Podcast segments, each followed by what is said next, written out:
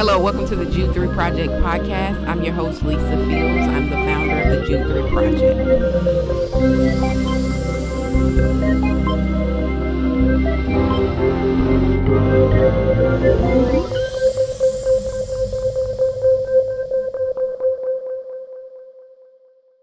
All right, we're live, and thank you for tuning in to another episode of the Jude 3 Project podcast. As always, I'm your host, Lisa Fields, founder of the Jude 3 Project, and today I'm joined by a very special guest, um, Reverend Brandon Harris. Welcome, Brandon.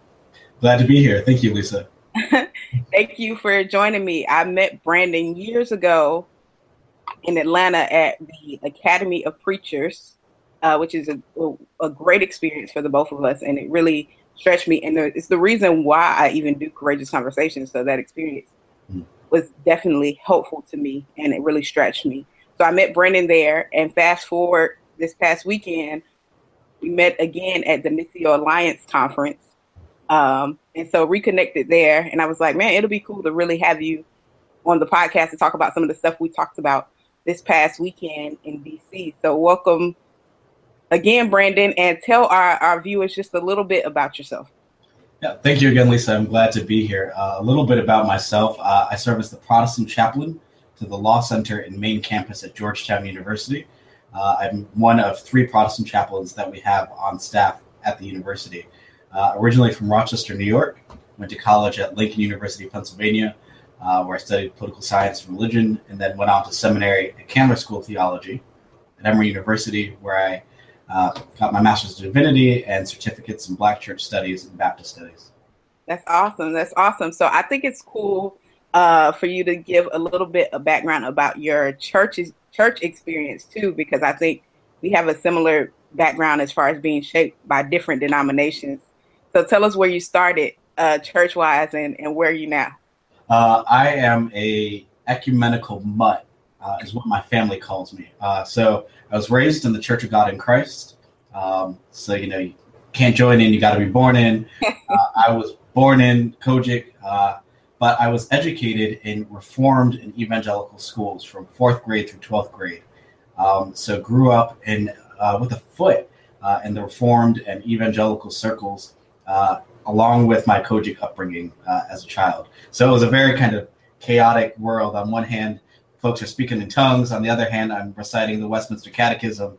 Uh, and it just became a really kind of crazy experience. Went on to college um, where I had experiences where I interned at Alfred Street Baptist Church uh, in Alexandria, Virginia. So gained experiences in the National Baptist Convention, uh, preached and served at churches affiliated with the Methodist Church, United Methodist Church. Uh, went on to a United Methodist Seminary uh, where I served as a fellow at a Presbyterian church, PCUSA, uh, and was ordained and licensed as a Baptist uh, in the Progressive National Baptist Convention and American Baptist Churches USA at Ebenezer Baptist Church in Atlanta, Georgia. So I've been all over the place, um, and it's it's had it, all of these backgrounds have had an influence on who I am. Uh, but ordained Baptist, but ecumenical mutt, as you say. That's awesome, and I, I too can identify with uh, just interacting in different denominations. So it was we when we talked about that point, we clicked immediately because we understood each other in that regard. Um, so you told me um, about Lincoln, something I didn't know about it being um, not only it being an HBCU, but it also was started by it has a Reformed Presbyterian background. I think that's something many people don't know. Could you give us like a little bit of background about Lincoln? Yeah, uh, so I am a, proud Lincoln alum. Lincoln was founded by the Presbytery of Chester, um, and so the Presbyterian Church uh, came together because uh, African Americans were not allowed to go to Princeton University uh, to study to be ministers at that time. Uh, and so there was a young man, uh, James Ralston Amos, who wanted to go on and become a minister and missionary in Liberia. So the Presbytery came together and said, well, we won't let you into Princeton. We'll start a new school for y'all. Um, so in Lincoln's charter is that Lincoln would be uh, a school that God would be glorified by Africa. Um, and it was a heavily reformed uh, Presbyterian school. Uh, it had its own Presbyterian church on campus where students served as ruling elders uh, of this church. Um, graduates such as Langston Hughes, uh, Nnamdi Azikiwe, Kwame Nkrumah, uh, all came, um, Thurgood Marshall were all undergraduates at Lincoln. But for the church, Lincoln has had a quiet but heavy influence. So Henry Mitchell, uh, the dean of black preaching, uh, is one of our oldest living alums. Uh, Gayraud Wilmore uh, is a graduate of Lincoln. Um, Francis Grimke, who was a Presbyterian minister in D.C. in the 1800s, uh, was a Lincoln graduate. Uh, so Lincoln has produced uh, a number of ministers and scholars in the church. Uh, and at one point, the statistics were that 50% of all Black Presbyterian ministers came through Lincoln. Oh wow, that's that's amazing. That's definitely a little known fact. Yeah. so thank you for educating us on that. Today we want to talk about um, apologetics across denominational lines. Why do you think, Brandon, that's important? We are living um, in an age where denominations are important, uh, and I never want to negate the essentials of belonging to a denominational body.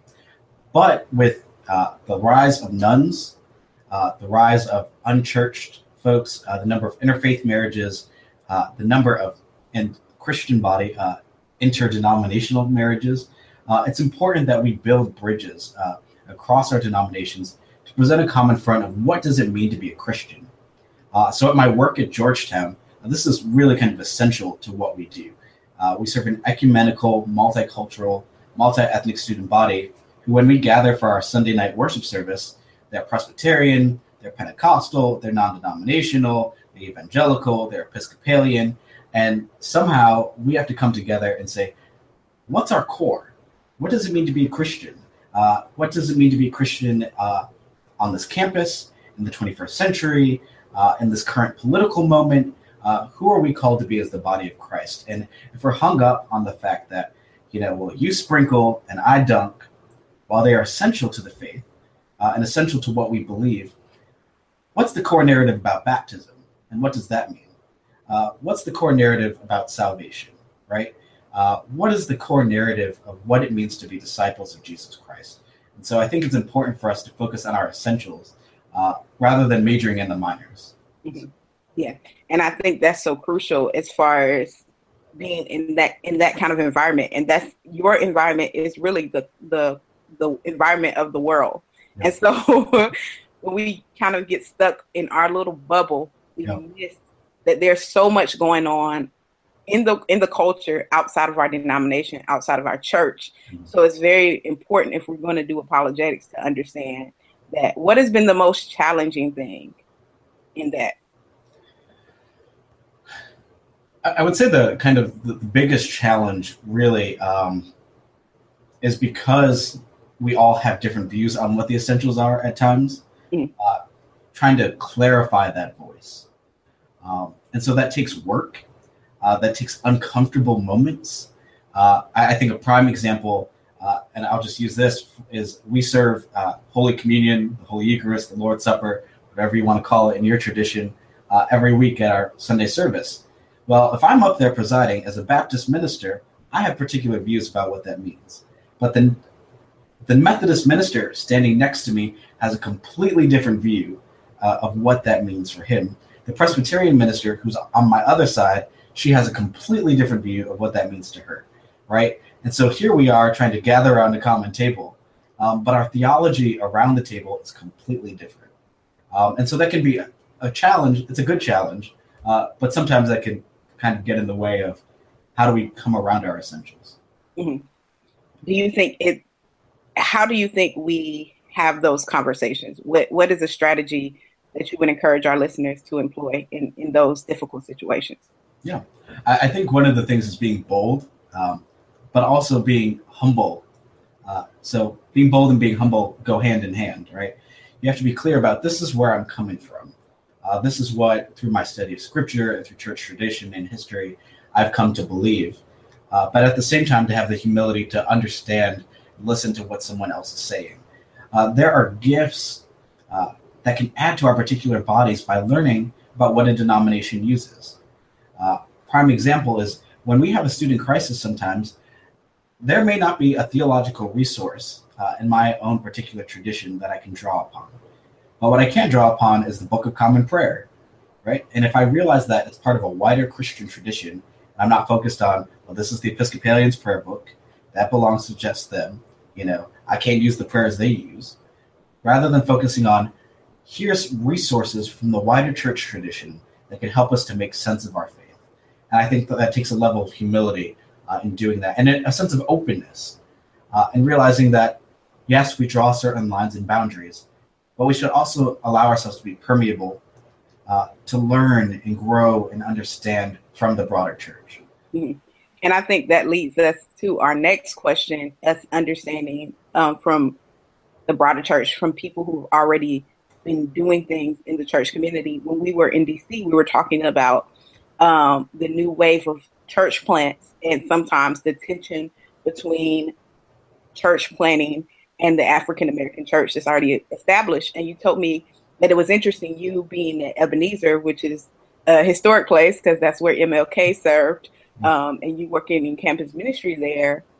When church plants would come into that environment, they would say, make uh, statements like, "Well, you know, we're bringing the gospel to this neighborhood," and it's offensive to the black churches that are already there because it's like, what what have we been doing? We haven't been doing gospel work this whole time, and how the language kind of um, is problematic and causes tension, and them not even coming to the churches that are already there to consult with them and see, you know, what work has already been taking place and how it causes attention um, in that work. Can you uh, dive into that a little deeper?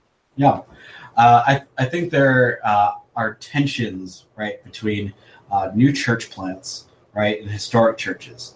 And they're both necessary, uh, right? We, we need our historic congregations that have been anchoring us in the faith for, for ages. We also need newer congregations that are going to do uh, the work in innovative ways that can always be done by traditional churches.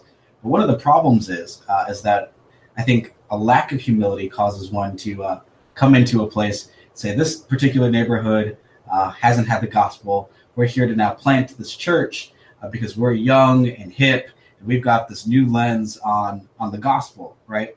Uh, that the church hasn't been doing. And I'm like, hold up, wait a minute. This church has been here uh, for generations now, preaching and proclaiming the gospel. Uh, and one of the things I always encourage people to do, and I was taught this by one of my mentors at Ebenezer, uh, Reverend Dr. Raphael Warnock, and by the Reverend Michael Wortham, who was our young adult pastor at Ebenezer, was always put your ear to the ground in a new ministry context. Walk the neighborhood, uh, see where people hang out, see where the gospel is already at work. So part of being in campus ministry, uh, there was rather than me arriving and saying, "This is how we're going to do campus ministry," this is how we're going to reach millennials, this is how we're going to reach students is I needed to put my ear to the ground. Uh, I needed to see where was God at work. I needed to meet the pastors of the other churches in the neighborhood because it, w- it wasn't just about me uh, and my particular congregation, but I was thinking at the same time, if we're attracting young adults, if we're attracting college students, we may not be the particular congregation that those students feel called to. But what's a church down the street that I can send them to if we are not the congregation that they feel called to?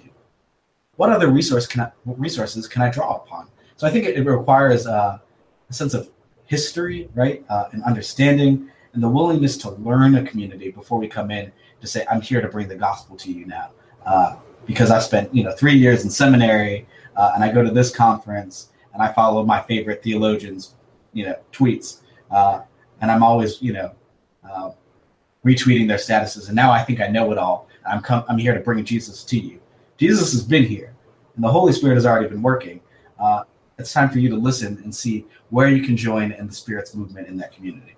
Yeah, because there was so much more and work that's been done before a new person steps into a, a community. Oh yeah. Um, and sometimes the work isn't as obvious as we would hope, uh, because you have to spend time to discover the work that's been going on, to peel back the layers, and then you'll see, oh wow, they've been doing some great work. Um, how is how is how has your interaction been sometimes with other denominations or other people that may be more extreme extremely conservative?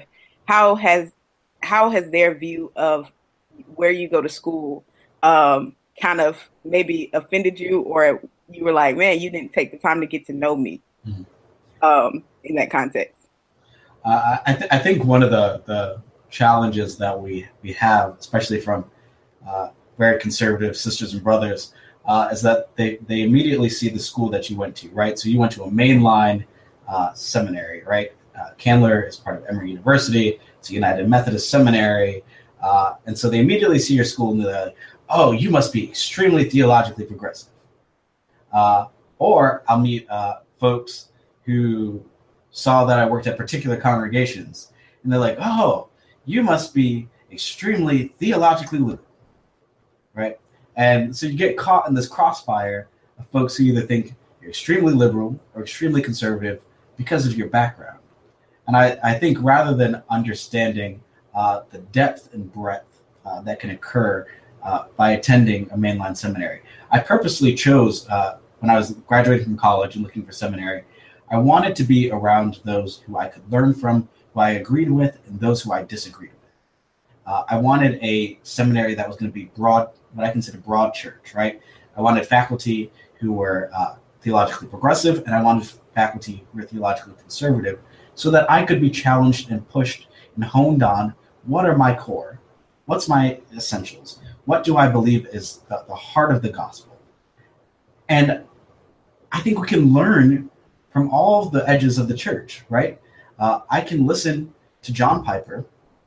Uh, I can listen to uh, the Gospel Coalition, right? And I maintain a subscription to the Christian Century. Uh, and I read what Amy Butler is producing at Riverside Church. Uh, and I am uh, studying the latest in womanist theology. And I'm also studying at the same time what's the latest coming out of Reformed Baptist context, right? because it only enhances who we're called to be as the gospel. Uh, because when a student is coming to me uh, or a parishioner is coming uh, and they're like, What's the heart of the gospel? I often find that the heart of the gospel is not at its fringes, but at its center. Mm-hmm. so, how would you articulate the heart of the gospel to those um, who you interact with? Yeah.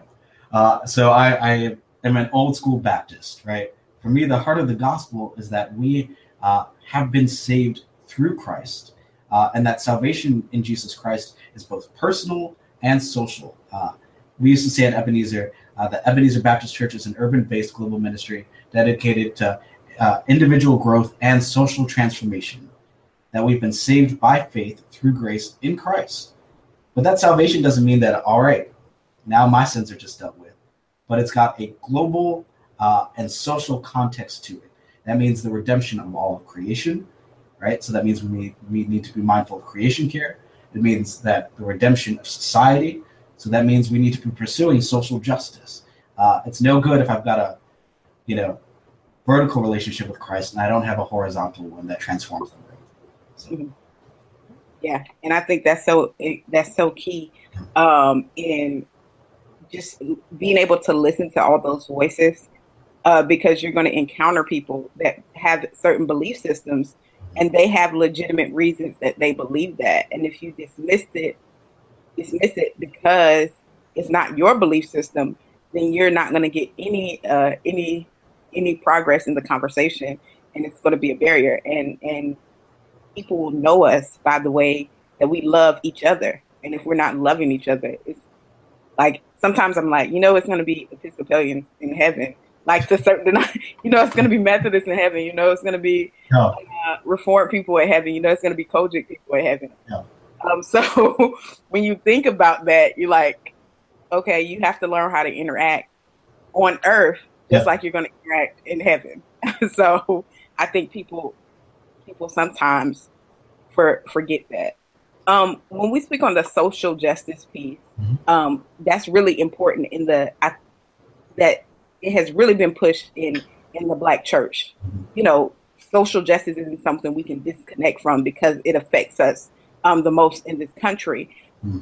Um, how do you think that we help when we're having conversations with more conservative white evangelicals, them to understand the plight of African Americans in this country, especially with all uh, that's been going on. We just had a murder over the weekend um, by a 15 year old boy um, that is extremely sad, and I'm still trying to process. How do we help um, our brothers and sisters that are white that don't understand? Yeah, uh, you know, with my my conservative evangelical uh, white sisters and brothers, for me, the conversation has been Uh, and I've often phrased it to them what good is the gospel if it's not about the business of changing and transforming the world? What good is the gospel uh, if you say you see me, uh, but you don't care about what weighs me down? You don't care about food deserts in my community. Uh, what what good is it for you to go do? I, I posted a controversial status once. I said, you know, maybe we should stop these inner city mission trips uh, if you don't actually care about the salvation of that community. If you can't speak up uh, against the death of uh, young African American women and men, uh, then why are you going to preach the gospel in these communities? You, I can't preach the gospel to you if I don't care about you. Uh, and so that's been my, my, my conversation. I was uh, on staff at a large evangelical Presbyterian church, uh, one the only brother on staff at that time, uh, when uh, Philando Castile and Alton Sterling were killed. Right. That morning, I had to preach at an early morning communion service, and I, it's going through my my head. What do I say?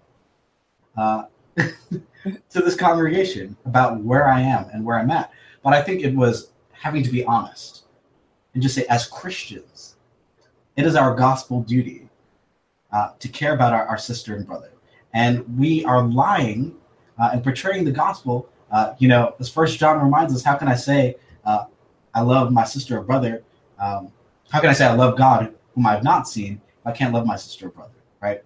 Uh, and so I think we're portraying the gospel if if you can't do that. Yeah, yeah, and if you can't speak up, Orlando Castile, Alton Sterling, um, Jordan Edwards, then it, I think it's something seriously wrong um, with uh, with how you view African Americans. Um, we were talking at lunch with uh, Dr. Esau McCauley and Natasha um, about at a restaurant that I think is amazing, Hen Quarter. If you're ever oh, yeah. go there. That was amazing. Um, but we were talking about um, the fact that sometimes when we're invited to a white evangelical context, we they don't invite those who are actually African Americans uh, that have the credentials as everyone else on the on the um, on the on the ticket. So we'll have like PhD, PhD, PhD, PhD, white, and then when it comes to African American, we have artists. Mm-hmm. And so it causes us it causes to recycle this narrative that blacks aren't um, academic, and I feel like that's extremely problematic. Um, that we are only picked to speak when we're artists in in some conservative evangelical spaces, but there's plenty of academics. So to have you know, a, a, a lot of uh, PhDs that are white and then have an artist, sometimes it can be problematic to how, to the narrative we're perpetuating to the culture. Uh, would you agree with that assessment? Oh, I would, I would completely agree. And I, I think part of the problem is, right, um, is, oh, they're not out there. Oh, they're out there. The question is, where are you looking? Because there are black evangelical academics in white evangelical spaces who are there who have PhDs, who have master's degrees, who have the background. But here's the other part uh, that I challenge my white evangelical sisters and brothers in is you've got to stop looking at the label of what seminary somebody went to to think so everybody's not going to go to Gordon Conwell uh, or Trinity Evangelical. Somebody might have gone to Union Seminary in New York City. Somebody might have gone to Yale Div or Duke Div or any of these other mainline seminaries uh, and might theologically identify as evangelical, but because they didn't go to your particular schools, right? And they might be ordained A and B, or they might be National Baptist. Uh, they then don't even look at those circles. There are so many African Americans who have what I, I, would say are kind of core evangelical doctrine and theology, who are Presbyterian USA, right? Who uh, are like myself uh, in the American Baptist churches, uh, who are in white mainline denominational bodies, um, who, but on some co- core theological principles, would identify as evangelical. Uh, and so I think it's about broadening your horizons. Uh, and again, that humility piece, being able to listen to those who might travel outside of your circles. So. Mm-hmm. I think that's very crucial. What are the books um, that have helped shape and develop you that you would uh, refer uh, want our listeners to, to read? Yeah. Uh, the, the, first immediately is Jesus and the Disinherited by Howard Thurman. Uh, that really, I, I, led students through that this year, has been kind of central uh, to my own study and growth. Uh, hmm, that's a good question, Lisa. I'm trying to think. You know, I, am really biographies are, are kind of what shape uh, my, my thought, right? Uh, so the autobiography of Reverend E. Ransom, um, who was a social gospel AME preacher. Um, trying to think. Those two really have kind of been kind of central, at least right now in this in this stage and phase. Uh, I read um, a lot of Tim Keller, uh, Teresa Fry Brown, who was my advisor in seminary. Uh, I can't just list one of one of her books, um, but all of her writing has kind of helped shape kind of who I am and encouraged me, right, uh, to be someone who embraces having a foot in the evangelical world and having a foot in the mainline world. Um, so those are those are some of the books that have influenced me. Mm-hmm. That's what's up. Um, how would people get in contact with you? Yeah, uh, you can get in contact with me uh, via email at bh631 at georgetown.edu uh, or via Facebook. It's simply uh, Brandon Harris. Um, and either either way, that way would be great. You know what we didn't touch on? What uh, I think this is really cool and important for people to know. What was your uh, major emphasis in seminary? Yeah, uh, so my work and research focuses on preaching to the black middle class. Uh, my key kind of thesis is that uh, preaching to the black middle class is a unique uh, study of history, uh, that black middle class congregations have their own history and practices and theology, and that trying to find a voice to the black middle class experience is necessary all of us uh, didn't grow up in the hood, uh, right? Some of us grew up wearing J. Crew uh, and, and, listening to Bach. Uh, and, how pre- and, how do you preach uh, to folks who know Tupac and Bach, right? Um, who whose parents were our professionals, uh, and especially in dealing with young adult ministry in the Black middle class context. What does it mean to live with that double consciousness of Du Bois? Uh, how do you live in a world that is both black and white uh, and preach to their souls? Uh, so that's what most of my research is on. Yeah that's important to me because you know that's at the heart of a lot of the work i do. And uh, marvin mcmickle also i'm sure that was a part of of your research too dr mcmickle's book preaching to the black middle class. It was. And whenever i'm um, home in rochester new york i try to stop by his office and pick his brain so. yeah he's a great great guy. I think i want to ask one more question because i think it was it's important for people to understand. I I say all the time when I go to in some circles that that are white and I say what I'm doing, the whole the first thing is said to me is, "Oh wow, you're doing inner city ministry," and I'm like, mm, "No, not really." But sometimes, but it's not limited to that because I'm black. Um, and then, what does inner city mean? I, I say this so many times. What is the inner city with gentrification? Mm-hmm. Like, what does that even mean? Does mm-hmm. that mean we're doing, um, we're ministering at Soul Cycle or Trader Joe's? Because that's what the that's what U Street is starting to look like, you know, DC. So I mean, I mean, I don't know how we're going to redefine the inner city, uh, redefine that in light of in light of uh, gentrification, but that's a whole nother. I could be on that for hours. Yeah. But you said something interesting to me when you're talking about cu- curriculums and guides for African Americans, like there's not many out there because there's either ministry guides that are re- dedicated to inner city African Americans, quote unquote inner city African Americans, and then there's devoted to more white um, evangelicals. So there's not a ministry guide for um, or curriculum for Black middle class college students that fits their unique needs about struggling with identity and also, um, you made an interesting comment about the Jamal thing that I want you to share if you if you don't mind.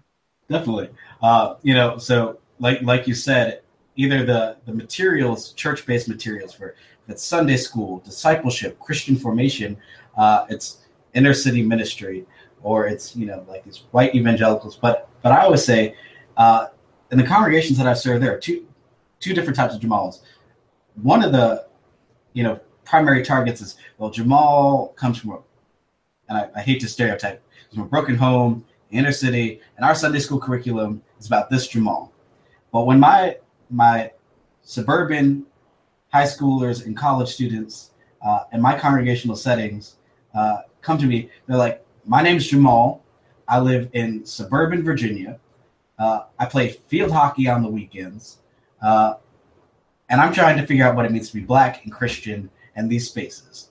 Right? I'm I'm trying to figure out who am I as a human being. Right? When I face microaggressions every day at school, come to church, I get picked on because you know I may talk white or quote unquote, or uh, because I play lacrosse, or uh, because I play soccer. Um, so those are the contexts that I'm trying to address. How do we do Christian formation uh, in a particularly black middle class environment, which is a unique uh, sort of context? And there, black middle class congregations wouldn't go, "We're a black middle class church," right? but you can identify them. Uh, you can tell, uh, you know, if half the membership uh, is in Jack and Jill and the Links and the Boulé, right? Uh, how do you preach to these folks? How do you do Christian formation for these folks uh, in a way that helps them to understand their day to day lives? Yeah. And I think that's so crucial uh, for people to understand that. People to understand just the variety of of different. There's so many different types of African Americans. Yeah, there's no one way yeah. So you have to you have to be uh, flexible with how you do ministry and be able to know your context and figure out what the best ways to to address that particular context. Well, thank you, Brandon. This has been a very rich time. Is there anything else you would like to leave with our listeners? Well, I just thank you again, Lisa. Uh, I appreciate being on here. Uh, you know, if, if anything, I would, I would close with is, uh, you know, be open to whoever and wherever God places you. Um, and to to learn from the breadth of the Christian tradition. Uh, I, I, think as we move into the future, as we try to do apologetics, particularly in Black context, we're going to have to work together. AME folks and Baptists and COGIC folks and Apostolics, we're going to have to find a way to come together to present the gospel uh, to a generation that doesn't care what background you're from. Uh, they just want to know who Jesus is. So, awesome. Well, thank you for tuning in to another episode of the Jude 3 Project podcast. Well, thank you for listening to another episode of the Jude 3 Project podcast. As always, you can catch all our past episodes at www.jude3project.com or you can subscribe on iTunes and Google Play by searching the Jude 3 Project. You can also get better equipped with our Bible Engagement app by searching the App Store, Google Play, or Apple App Store by searching the Jude 3 Project, and that will help you better engage Scripture on a daily basis. If you would like to donate to the Jude 3 Project, go to jude3project.com and hit the donate tab. In addition, you can follow us on in, on social media by searching at Jude 3 Project on Facebook, Instagram, and Twitter and YouTube. Remember, here at the Jude 3 Project, we're helping you to know what you believe and why you believe it.